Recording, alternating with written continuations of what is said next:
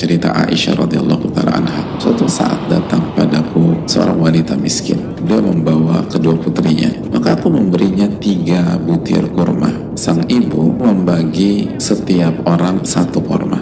Beliau angkat satu butir kurma miliknya ke dalam mulutnya untuk beliau makan. Ternyata kedua putrinya itu meminta kurma itu.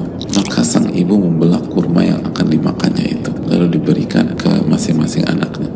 Aisyah radhiyallahu taala anha dibuat kagum dengan sikap ibu tersebut. Maka beliau menceritakan kejadian ini ke Rasulullah sallallahu alaihi wasallam. Apa kata Nabi kita sallallahu alaihi wasallam? Sesungguhnya dengan perbuatan sang ibu tersebut Allah telah wajibkan dia masuk surga dan memerdekakan dia dari api neraka. Ini poinnya bukan sebatas kurma loh. Ini poinnya rahmat, kasih sayang, perhatian, dan prioritas Coba evaluasi diri kita. Masih banyak di antara kita yang lebih suka menghabiskan waktu dengan gadgetnya daripada menghabiskan waktu dengan anak-anak. Jangan salahkan siapa pun kalau dewasa nanti yang dia nomor dua kan dalam kehidupannya adalah kita.